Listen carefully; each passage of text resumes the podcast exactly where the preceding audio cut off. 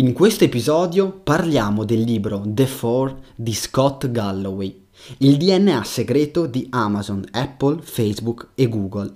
Libro a cui ho dato un voto di 7,5 su 10. Ma iniziamo subito.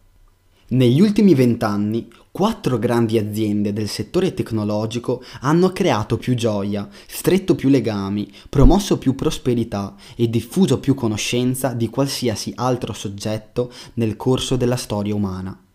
In quest'arco di tempo Apple, Amazon, Facebook e Google hanno generato centinaia di migliaia di posti di lavoro ben retribuiti.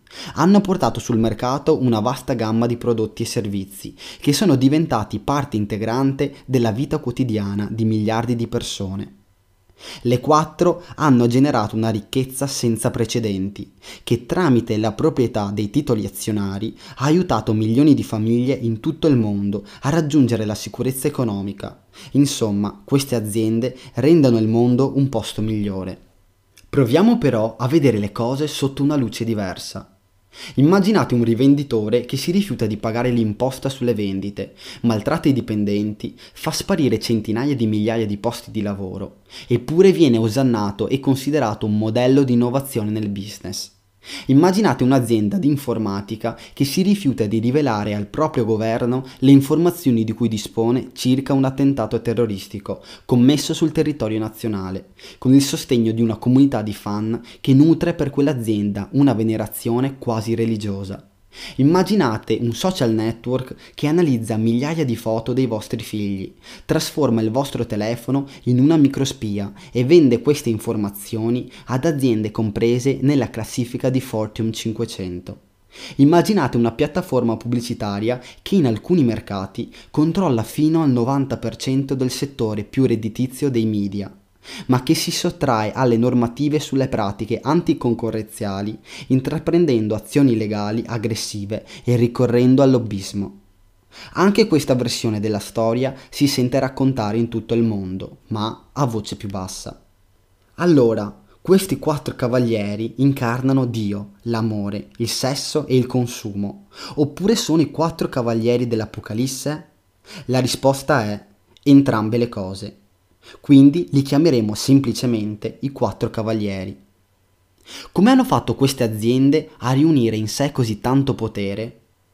Sono destinate, come altri titani dell'industria prima di loro, a venire eclissate da rivali più giovani e sexy? Oppure sono ormai così affermate che nessuno, individui, imprese, governi o altri soggetti, può competere con loro? Le altre aziende di tecnologia, vecchie e nuove, grandi e grandissime, stanno perdendo importanza. Qualsiasi azienda che inizi a minacciare di dare fastidio alle quattro viene rilevata a prezzi che sarebbero inconcepibili per qualsiasi altra impresa. In ultima analisi, gli unici veri competitor delle quattro sono loro stesse. Governi, leggi e aziende più piccole non sembrano in grado di fermare la marcia trionfale delle quattro, a prescindere dal loro impatto sul business, sulla società o sul pianeta. Tuttavia, l'odio è uno strumento di difesa. Nello specifico, le quattro si detestano a vicenda. Oggi si fanno concorrenza diretta perché i rispettivi settori stanno esaurendo le prede facili. Comprendere le scelte che hanno permesso la nascita delle quattro significa capire le regole del business e la creazione di valore nell'era digitale. Iniziamo allora a parlare della prima delle quattro, Amazon. Il 44% delle famiglie americane possiede una pistola. Più del 60% di loro è abbonato ad Amazon Prime. Le famiglie benestanti hanno più probabilità di possedere un abbonamento a Prime che una linea telefonica fissa. Metà della crescita dell'online e più del 20% della crescita del retail negli Stati Uniti nel 2016 si può attribuire ad Amazon. Quando si trova in un negozio fisico, un consumatore su quattro controlla le recensioni degli utenti su Amazon prima di fare un acquisto. Caccia e raccolta. Il primo è più fortunato adattamento evolutivo del genere umano. Occupano oltre il 90% della storia della nostra specie. I raccoglitori, in maggioranza donne, erano responsabili dell'80-90% del lavoro e del rendimento. I cacciatori fornivano per lo più proteine aggiuntive. Non c'è da stupirsi, gli uomini tendono a essere più portati per la valutazione a distanza, al primo avvistamento della preda. Le donne invece sono spesso più brave a tenere d'occhio le immediate vicinanze. I raccoglitori devono anche prestare più attenzione a ciò che raccolgono. Un pomodoro non poteva correre più veloce della raccoglitrice, che però doveva sviluppare le competenze necessarie per valutarne il grado di maturità, il colore e la forma, al fine di giudicare la commestibilità dell'alimento o riscontrare la presenza di sostanze tossiche. Il cacciatore invece doveva agire in fretta quando gli si presentava l'occasione di stanare una preda. Osservate il modo in cui uomini e donne fanno shopping e vedrete che da allora non è cambiato molto. Le donne tastano il tessuto, si provano un paio di scarpe con un vestito, chiedono di vedere lo stesso capo in colori diversi. Gli uomini puntano l'occhio su qualcosa che può saziare il loro appetito, lo uccidono, cioè lo comprano, e tornano nella caverna prima possibile. Per i nostri lontani antenati, anche una volta che la preda era al sicuro nella caverna, le scorte accumulate in dispensa non sembravano mai sufficienti. Lo spettro della carestia si annidava dietro ogni fase di siccità. Fondamentale per il business è l'idea che in una società capitalista il consumatore regni sovrano e il consumo sia la più nobile delle attività. Quindi il prestigio di un paese nel mondo è correlato al livello di produzione e di consumo. Jeff Bezos è accaduto al retail più di quanto il retail sia accaduto a Jeff Bezos. In ciascuna delle epoche precedenti c'erano stati imprenditori brillanti che avevano saputo approfittare del cambiamento demografico o di un'evoluzione nel gusto per creare valore e guadagnare miliardi ma Bezos ha intravisto un mutamento tecnologico e l'ha usato per ripensare da capo l'intero mondo del retail. L'e-commerce di oggi sarebbe l'ombra di se stesso se Bezos non vi avesse infuso la sua visione e la sua determinazione.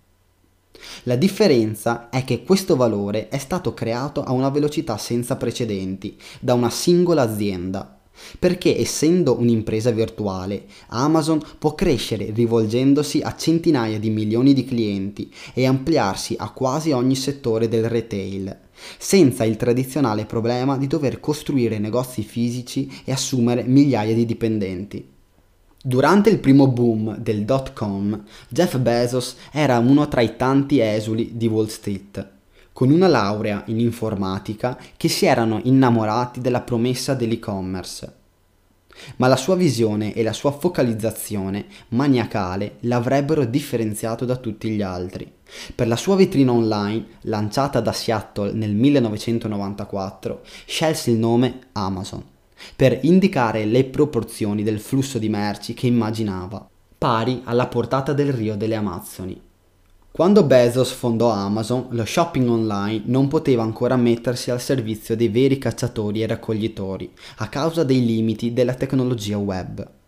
Per fare e-commerce nel 95 serviva una preda facile da braccare, uccidere e riportare nella propria caverna, senza perdere per strada troppo valore e senza rischiare di portarsi a casa per sbaglio una pianta capace di avvelenare tutta la tribù. Bezos decise che l'animale giusto era il libro. Era una preda facile da riconoscere, uccidere e digerire. Catafte di libri ammucchiati in un magazzino con un'anteprima. Guarda cosa c'è dentro. La selvaggina è già stata uccisa e stoccata per voi ed ecco nascere un nuovo settore, le recensioni, per identificare i libri che valeva la pena di mangiare o leggere in questo caso, aggirando l'offerta delle librerie fisiche. Bezos capì che le recensioni potevano fare il lavoro sporco del retail al posto suo. Amazon poteva approfittare delle funzionalità meno inutili di Internet, selezione e distribuzione. Quindi niente dettagli superflui come le vetrine ben illuminate, la campanella sopra la porta o i commessi estroversi. Invece Bezos prese in affitto un magazzino nei pressi dell'aeroporto di Shuttle e lo attrezzò in modo tale che i robot potessero orientarsi facilmente. Per battere i competitor e ampliare la selezione di prodotti in vendita, Amazon ha introdotto il suo marketplace, che permette ai venditori di terze parti di riempire la coda lunga. In questo modo i commercianti hanno accesso alla piattaforma di e-commerce più estesa e alla clientela più vasta del mondo, mentre Amazon può incrementare il ventaglio delle proprie offerte senza dover spendere per costruire nuovi magazzini. I venditori, soddisfatti del flusso di clienti, non si sentono tenuti a investire in canali retail autonomi. Intanto Amazon raccoglie informazioni e può entrare in ogni categoria che trovi attraente. Amazon fa leva sul nostro istinto di cacciatori-raccoglitori, che ci spinge ad accumulare il massimo della roba con il minimo sforzo. Senza punti vendita a risucchiare capitali, Bezos ha potuto investire nell'automazione dei magazzini. Essere più grandi significa essere più potenti. Amazon poteva offrire prezzi che sarebbero stati impensabili per i negozi fisici.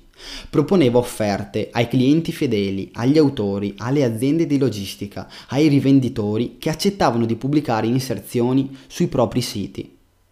L'ha aiutata anche il fatto che, per quasi tutti i suoi primi 15 anni di attività, i dirigenti delle aziende tradizionali andassero ripetendo che l'e-commerce rappresentava solo l'1, il 2, il 3, il 4, il 5, il 6% del retail. Non c'è mai stato uno sforzo concentrato per reagire alla minaccia finché Amazon non ha avuto zanne gigantesche e capitali illimitati. E a quel punto era già tardi. Amazon ha avuto un accesso più agevolato ai capitali a costo più basso e per un periodo di tempo più lungo di qualsiasi altra azienda moderna. La maggioranza delle imprese di tecnologia finanziate negli anni 90 raccoglieva meno di 50 milioni di dollari prima di riuscire a garantire un rendimento agli investitori. In confronto Amazon ha raccolto 2,1 miliardi di dollari dagli investitori prima di raggiungere la soglia di redditività. Ecco svelata la competenza più importante di Amazon, lo storytelling. Attraverso lo storytelling, delineando una visione ambiziosissima, Amazon ha ripensato da capo la relazione tra aziende e azionisti. La storia è narrata attraverso i media, soprattutto quelli specializzati in business e tecnologia. Molte di queste testate vedono gli amministratori delegati del settore tecnologico come le nuove celebrità e mettono costantemente Amazon sotto i riflettori. Finora le aziende dicevano agli azionisti dateci qualche anno e decine di milioni di dollari, poi inizieremo a restituirvi i capitali sotto forma di profitti. Amazon ha stravolto questa tradizione, sostituendo i profitti con visione e crescita. La narrazione è coinvolgente e semplice, le due caratteristiche fondamentali per far passare un messaggio. La narrazione, il negozio più grande del mondo, la strategia, enormi investimenti per offrire ai consumatori vantaggi capaci di superare la prova del tempo, prezzi più bassi, selezione più ampia, consegna più rapida grazie a un tasso di crescita che riflette una marcia interessante per tradurre in realtà questa visione. Il mercato conferisce più valore al titolo di Amazon e le offre capitali a costi irrisori. La maggior parte dei titoli di aziende retail si scambia a multipli di 8 volte gli utili. Le azioni di Amazon sono scambiate a un multiplo di 40. Come ragiona un'azienda normale? Se possiamo prendere dei soldi in prestito a tassi storicamente bassi, ricomprare le azioni e vedere crescere il valore delle opzioni in mano ai dirigenti, perché dovremmo investire nella crescita e nei posti di lavoro che creerebbe? È rischioso. Come ragiona Amazon? Se possiamo prendere soldi in prestito a tassi storicamente bassi, perché non li investiamo in costosissimi sistemi di tracciabilità e controllo? Così potremo costruirci una roccaforte inespugnabile nel retail e affissiare i competitor. Possiamo diventare molto grandi molto in fretta. Bezos, come ogni grande leader, è in grado di spiegare un'idea assurda in modo da farla sembrare ragionevole e anzi praticabile. Beh, ma è ovvio perché non ci abbiamo pensato prima. Le idee più campate in aria non sono sconsiderate, sono audaci. Ad esempio, un magazzino galleggiante sembra insensato la prima volta che ne sentite parlare. Ma pensate un attimo ai costi di leasing e della gestione di un tradizionale magazzino terrestre. Quali sono le voci di spesa principali? Prossimità e affitto. Ora tornate a pensare per un momento a quel magazzino sospeso in aria. Non sembra più così assurdo, no? C'è un messaggio che Bezos ripete sempre. Pensare in grande è nella natura di Amazon, come scriveva nella prima lettera annuale agli azionisti di Amazon nel 1997. Di fronte al 10% di probabilità di vincere 100 volte la posta, fareste bene ad accettare ogni volta la scommessa. Non c'è bisogno di precisare che la maggior parte degli amministratori delegati non ragiona in questo modo. Non sono disposti a rischiare se le probabilità di successo sono inferiori al 50%, qualsiasi sia la posta in palio. È uno dei motivi principali per cui le aziende della old economy perdono valore contro quelle della new economy. Nelle aziende tradizionali spesso il CDA chiede alla dirigenza come possiamo creare il massimo vantaggio con la minima quantità di capitali o investimenti? Amazon rovescia la domanda. Che cosa possiamo fare per ottenere un vantaggio costosissimo che nessun altro possa permettersi? Perché Amazon ragiona in questo modo? perché ha accesso a capitali con aspettative di rendimento più basse rispetto alle altre aziende. Vuole ridurre i tempi di spedizione da due giorni a uno? Serviranno miliardi di dollari. Dovrà costruire magazzini intelligenti vicino alle grandi città, dove gli immobili e la forza lavoro sono costosi. In base a qualsiasi unità di misura convenzionale, servirebbero investimenti enormi in cambio di un rendimento marginale. Ma per Amazon è la soluzione perfetta. Perché? Perché i competitor non possono permettersi di spendere miliardi per ridurre da due giorni a uno i tempi di consegna dei loro negozi online relativamente piccoli. I clienti di Amazon sono felici e i competitor restano con un palmo di naso.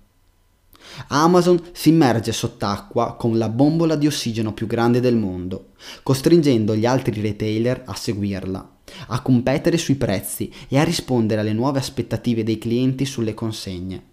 La differenza è che gli altri retailer possono contare solo sull'aria che hanno nei polmoni, quindi stanno già affogando. Quando Amazon tornerà in superficie, avrà l'oceano del retail tutto per sé o quasi. Amazon inoltre sta costruendo e rilevando negozi fisici da affiancare alla sua già solida attività di retail online e quindi probabilmente vincerà. I consumatori preferiscono sempre di più un'esperienza agnostica rispetto al canale in cui il digitale, per la precisione lo smartphone, funge da tessuto connettivo tra consumatore, negozio e sito. Il cliente vince sempre e il cliente può scegliere. Se apre la porta numero 1 troverà un'eccellente esperienza di e-commerce. Dietro la porta numero 2 un'ottima esperienza in negozio. Oppure con la porta numero 3 una splendida esperienza sia in negozio sia sul sito, collegate dal cellulare.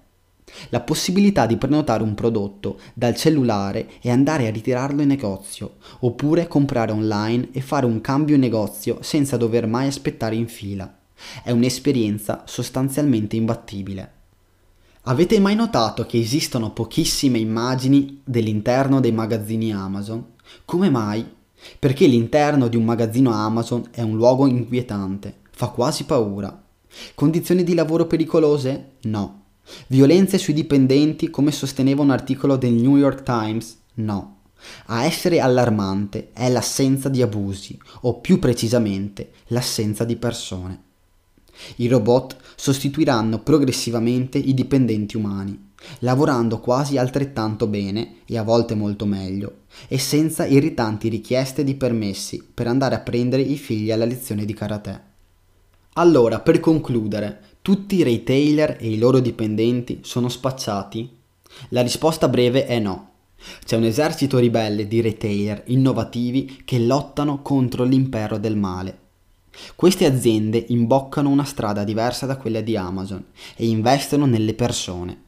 Esperte di bellezza, commessi in maglietta azzurra o in grembiule dorato, affiancano questo investimento in capitale umano a un impiego accorto della tecnologia.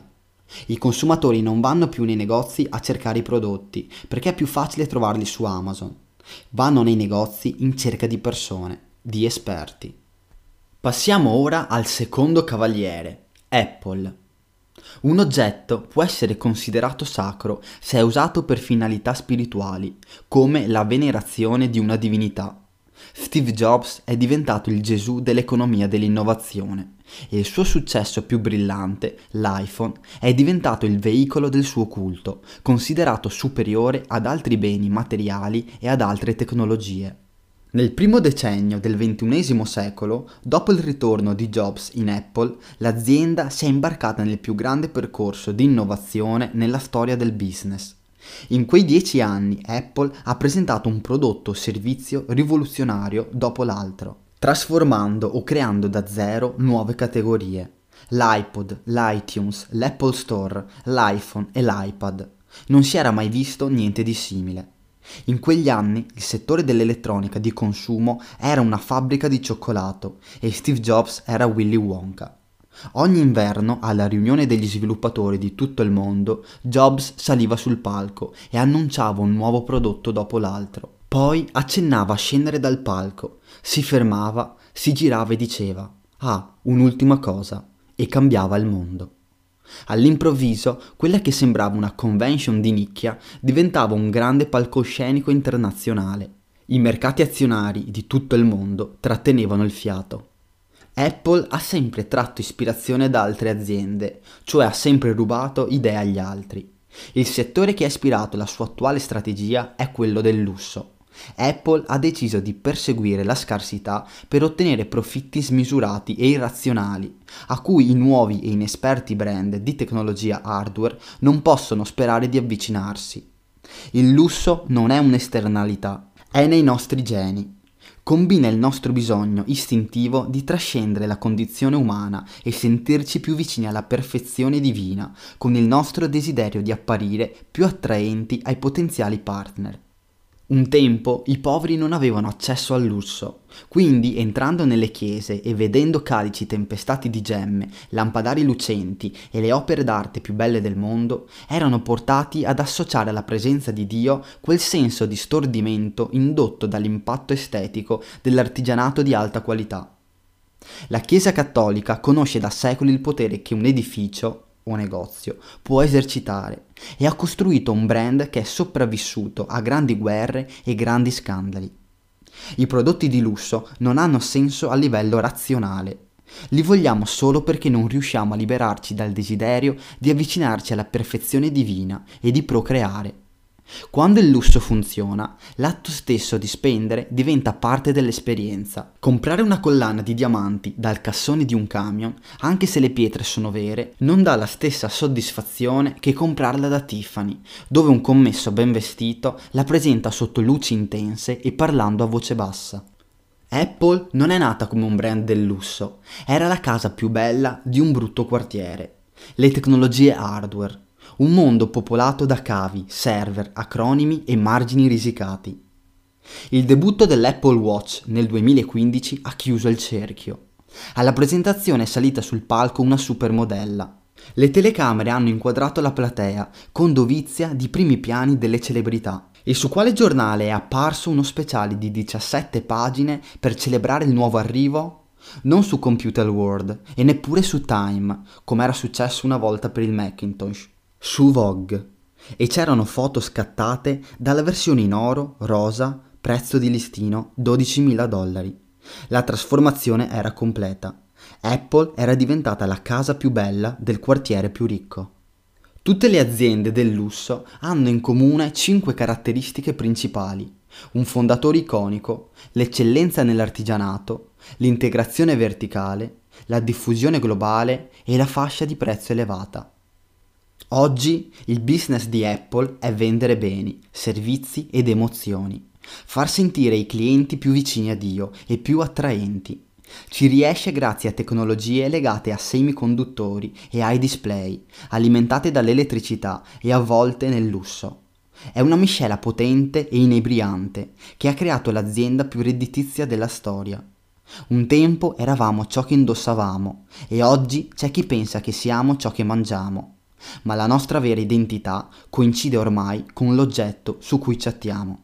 Le aziende cercano di costruire mura sempre più alte per resistere alle invasioni nemiche. I teorici del business chiamano queste strutture barriere all'entrata. Tuttavia, il vero segreto del successo a lungo termine è quello di scavare fossati più profondi. Quindi ogni azienda di successo nell'era digitale deve chiedersi, oltre a innalzare muri alti, dove posso scavare fossati profondi? Ovvero barriere old economy che siano costose e richiedano molto tempo per essere superate dai competitor. Apple ci è riuscita in modo superbo, investendo continuamente nel brand migliore del mondo e nei negozi. Amazon, che a sua volta è molto attiva nello scavo di fossati, sta costruendo oltre 100 magazzini costosi e lenti da edificare. Una scelta molto old economy. Si può scommettere che ne aprirà migliaia in totale. Passiamo al terzo cavaliere, Facebook. Se le dimensioni contano, e contano, ve lo assicuro, Facebook è forse l'entità di maggior successo mai creata nella storia dell'umanità. L'azienda possiede tre delle cinque piattaforme che hanno raggiunto più in fretta i 100 milioni di utenti, Facebook, WhatsApp e Instagram. Dedichiamo a Facebook 35 minuti di ogni nostra giornata, contando anche Instagram e WhatsApp sono 50 minuti.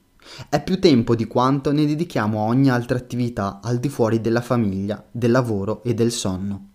Facebook sta accumulando influenza più rapidamente di ogni altra azienda della storia. Il motivo è che ciò che desideriamo si trova su Facebook. Se osserviamo i fattori che influenzano la decisione di spesa di un consumatore, vediamo che Facebook ha monopolizzato la fascia dell'attenzione, la parte superiore dell'imbuto del marketing, il cosiddetto funnel. Facebook partorisce intenzioni con più efficacia di qualsiasi promozione o canale pubblicitario. Una volta che ci siamo lanciati all'inseguimento di un certo prodotto, andiamo su Google o Amazon per scoprire come procurarcelo. In questo modo Facebook si posiziona più in alto nell'imbuto rispetto a Google. Suggerisce il cosa, mentre Google fornisce il come e Amazon ci dice quando potremo possederlo. Nessun'altra azienda prima di Facebook era riuscita a combinare con tanta efficacia la scalabilità e il targeting mirato ai singoli utenti. Ciascuno degli iscritti a Facebook ha creato una sua pagina con contenuti personali accumulati nell'arco di anni. Agli inserzionisti che vogliono rivolgersi a un individuo, Facebook può proporre dati sul comportamento connessi all'identità. Qui sta il suo vantaggio rispetto a Google. Ed è per questo che il social network sta strappando quote di mercato al gigante della ricerca. Alimentata dalla sua app per cellulari, Facebook è oggi il principale venditore al mondo di display advertising. Un risultato straordinario, dopo il brillante furto di introiti pubblicitari commesso pochi anni fa da Google ai danni dei media tradizionali. L'ironia sta nel fatto che Facebook, analizzando tutti i dati di cui dispone sul nostro conto, finirà forse per conoscerci meglio dei nostri amici. Facebook compone un ritratto dettagliato e molto somigliante, a partire dai nostri click, da ciò che diciamo, dove andiamo e chi frequentiamo. In confronto, i nostri veri post, quelli che scriviamo per gli amici, sono semplice autopromozione. Facebook sfrutta il nostro bisogno di relazioni e al contempo ci aiuta a coltivarle. Lo abbiamo percepito tutti. È bello riscoprire una persona che conoscevamo vent'anni fa e tenersi in contatto con gli amici che si sono trasferiti lontano. È facile nutrire scetticismo a proposito di Facebook, soprattutto alla luce di quanta autopromozione e quante fake news contiene ma è difficile negare che alimenti le relazioni interpersonali o che addirittura stimoli l'amore e la scienza dimostra che questi legami ci rendono più felici. Quando avete l'app di Facebook aperta sul telefono, Facebook vi ascolta e vi analizza. Infatti Facebook può origliare i rumori ambientali attraverso il microfono del nostro telefono Significa che Facebook può convogliare quel rumore in un software di ascolto che impiega l'intelligenza artificiale e scoprire con chi siete, cosa state facendo e anche di cosa parlano le persone che avete intorno. Di per sé non fa più paura di quello che succede sul resto del web quando un sito che visitiamo deposita un cookie nel nostro browser e in seguito vediamo inserzioni di retargeting ovunque. Se vi portate dietro un cellulare e siete iscritti a un social network, vuol dire che vi sta bene che la vostra privacy sia violata, perché avete stabilito che ne vale la pena. Google e Facebook stanno ridisegnando la geografia dei media. arriveranno a controllare più spesa pubblicitaria di qualsiasi altra azienda della storia, considerate separatamente e ancora di più nell'insieme. I vecchi media non spariranno, diventeranno solo un pessimo investimento e brutti posti in cui lavorare. Il 50% degli americani e gran parte del mondo trae le notizie da Facebook. Eppure Facebook non vuole essere considerata un'azienda del settore dei media, e neppure Google. Nel mercato si ritiene per lo più che queste aziende rifiutino quell'etichetta a causa della valutazione dei loro titoli azionari. Perché? Perché le media company in genere ricevono una valutazione solo lievemente sproporzionata, mentre le quattro sono abituate a valutazioni iconosferiche, da centinaia di miliardi. In questo modo tutti gli appartenenti alle loro piccole e selezionate forze lavoro possono sentirsi non solo benestanti, ma ricchi sfondati. Ed è una strategia di retention che non passa mai di moda. C'è un altro motivo per cui non vogliono essere considerate media company, ed è più perverso. Le aziende rispettabili nel settore delle notizie riconoscono la propria responsabilità nei confronti dell'opinione pubblica e cercano di venire a patti con il loro ruolo nel plasmare le opinioni dei clienti. Quarto e ultimo cavaliere, Google. La maggior parte degli esseri umani, per la maggior parte della storia, ha creduto nell'esistenza di un potere superiore Terrificanti eventi meteorologici portavano gli umani a immaginare un essere senziente che orchestrasse quei fenomeni in reazione al loro comportamento. La religione ha portato e porta ancora benefici psicologici. Chi va in chiesa, in moschea e in sinagoga ottiene punteggi più alti per l'ottimismo e la cooperazione reciproca, che sono fattori cruciali per la prosperità. I credenti hanno più probabilità di sopravvivere degli atei. Le persone laureate hanno meno probabilità di professare una religione rispetto a chi è solo diplomato. Avete inoltre meno probabilità di credere in Dio se avete un quoziente intellettivo elevato. Solo una persona super intelligente su 6, con un QI superiore a 140, riferisce di trarre appagamento dalla religione. Più di ogni altra cosa desideriamo sapere e Google sa rispondere a qualsiasi domanda. Le nostre domande ricevono risposta immediata, i nostri dubbi vengono placati. Come rilevare il monossido di carbonio? Ecco cinque modi. Google mette persino in evidenza il primo risultato. Ecco cosa dovete sapere, scritto bello in grande nel caso aveste fretta. Google offre conoscenza a chiunque, a prescindere dalle origini e dal livello di istruzione. Purché abbiate uno smartphone o una connessione a internet, potete ricevere la risposta a qualsiasi domanda. Gli algoritmi di Google, un intervento divino agli occhi di molti di noi, evocano raccolte di informazioni utili. L'azienda di Mountain View risponde alle domande che ci tormentano, banali o profonde che siano, alleviando la nostra sofferenza. I suoi risultati di ricerca sono la nostra benedizione. Va, portati dietro le nozioni che hai appreso e conduci una vita migliore. Uno dei motivi per cui Google è il nostro Dio moderno è che conosce i nostri segreti più riposti. È chiaro veggente, tiene traccia dei nostri pensieri e intenzioni. Con le nostre ricerche confessiamo a Google cose che non diremmo al nostro prete o rabbino, a nostra madre, al migliore amico o al dottore. Molto probabilmente, un giorno, un sottile strato di intelligenza artificiale, depositato sopra le stringhe di ricerca e incrociato con alcuni altri flussi di dati, tra cui i nostri spostamenti, verrà usato per prevenire crimini, malattie e oscillazioni dei titoli azionari le informazioni contenute in uno smartphone possono già oggi mandare in prigione un criminale. All'inizio Google aveva un solo prodotto redditizio, ma era un prodotto che stava cambiando il mondo e non ne sbagliava una. Il nome buffo e l'home page essenziale, la ricerca organica non influenzata dagli inserzionisti, l'apparente disinteresse per l'ingresso in altri mercati, i fondatori simpatici, tutto cospirava a renderla attraente agli utenti e a farla sembrare poco minacciosa ai potenziali competitor, finché non era troppo tardi. Ma dietro le quinte Google stava implementando una delle strategie più ambiziose nella storia del business, organizzare tutte le informazioni del mondo, in particolare conquistare e dominare ogni deposito di informazioni redditizie che esistesse sul web o potesse venirvi trasportato. E con determinazione assoluta c'era riuscita. Aveva iniziato dalla roba che era già sul web. Quella non poteva possederla, ma poteva controllarne l'accesso. Poi era passata ad appropriarsi delle strade, Google Maps, delle informazioni astronomiche, Google Sky, e geografiche, Google Earth e Google Ocean. Poi ha tentato di recuperare i contenuti di tutti i libri fuori catalogo, il Google Library Project, e di tutti gli articoli di giornale, Google News, e così via. Grazie alla natura insidiosa della ricerca, Google ha potuto assorbire tutte le informazioni del mondo operando alla luce del sole e le vittime non se ne sono accorte finché non era già troppo tardi.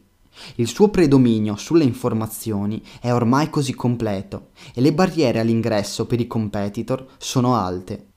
Google, inoltre, vanta ancora il più elevato quoziente di intelligenza collettivo della storia i dipendenti di Google non si credono solo più intelligenti di chiunque altro, ma lo sono davvero.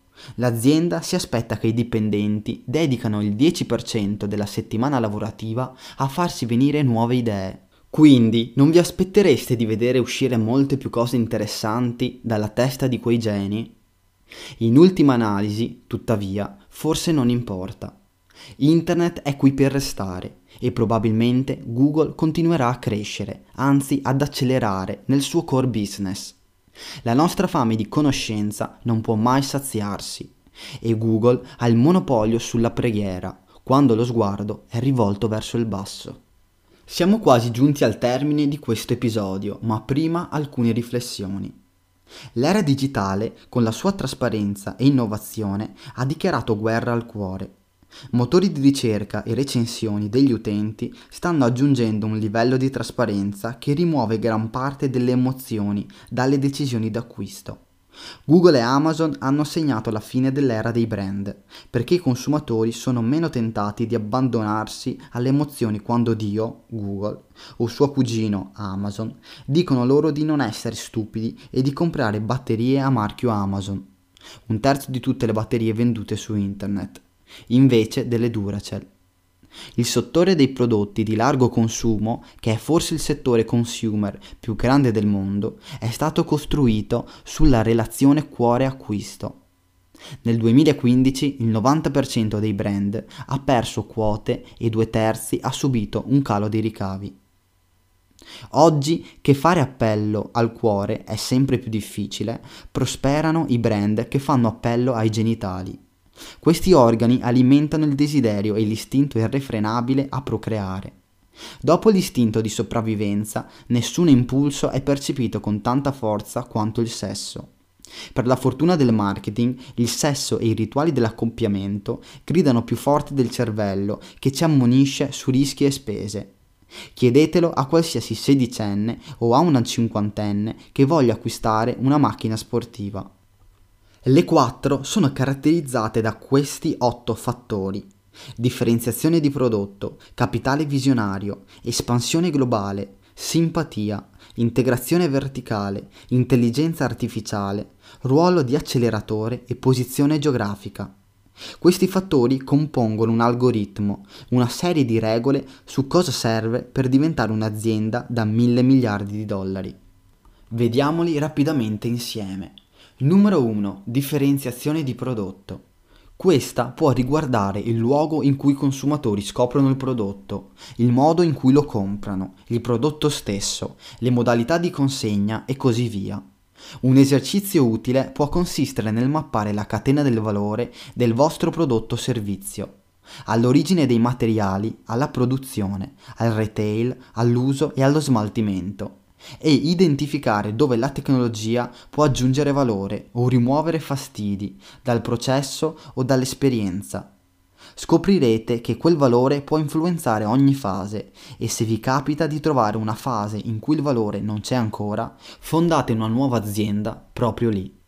Quando fanno brainstorming in cerca di idee nuove, gli imprenditori tendono a concentrarsi su cosa si può aggiungere, su come migliorare l'esperienza, anziché su cosa può essere rimosso per rendere l'esperienza meno fastidiosa.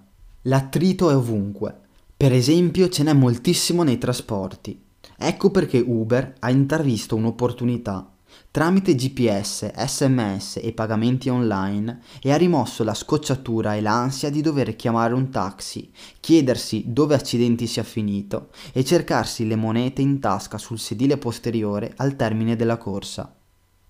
Il punto è, il pagamento è una forma di attrito e sta sparendo. Come è scomparso dieci anni fa il check-out negli alberghi, così fra altri dieci anni il check-in diventerà un relitto del passato. Less is more. Secondo punto, capitale visionario. Il secondo fattore di competizione tra le quattro è la capacità di attrarre capitali a buon mercato, presentando una visione audace e facile da capire. La forza del capitale visionario genera forza competitiva. Perché? Perché si possono allevare più pazientemente gli asset, ossia gli investimenti, e scommettere di più su un maggior numero di aree di innovazione, fare esperimenti assurdi che potrebbero cambiare il mondo. Il regalo più grande che si possa ricevere nella nostra era digitale è una D con il talento per lo storytelling, capace di catturare l'immaginazione dei mercati, circondandosi però di persone capaci di mostrare ogni giorno nuovi progressi verso il raggiungimento degli obiettivi finali. Punto numero 3.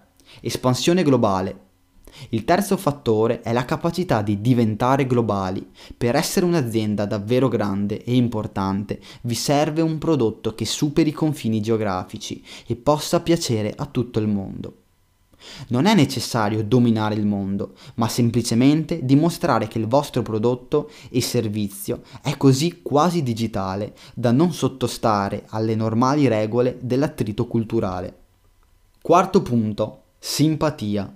Se venite percepiti come persone per bene, bravi cittadini a cui preme il bene del paese, dei suoi abitanti, dei vostri dipendenti, della gente che lavora nella vostra supply chain e vi fornisce il prodotto, significa che avete creato una barriera contro la pubblicità negativa. Quando le notizie sono brutte, dovete puntare a essere percepiti come una buona azienda a cui è successa una cosa brutta.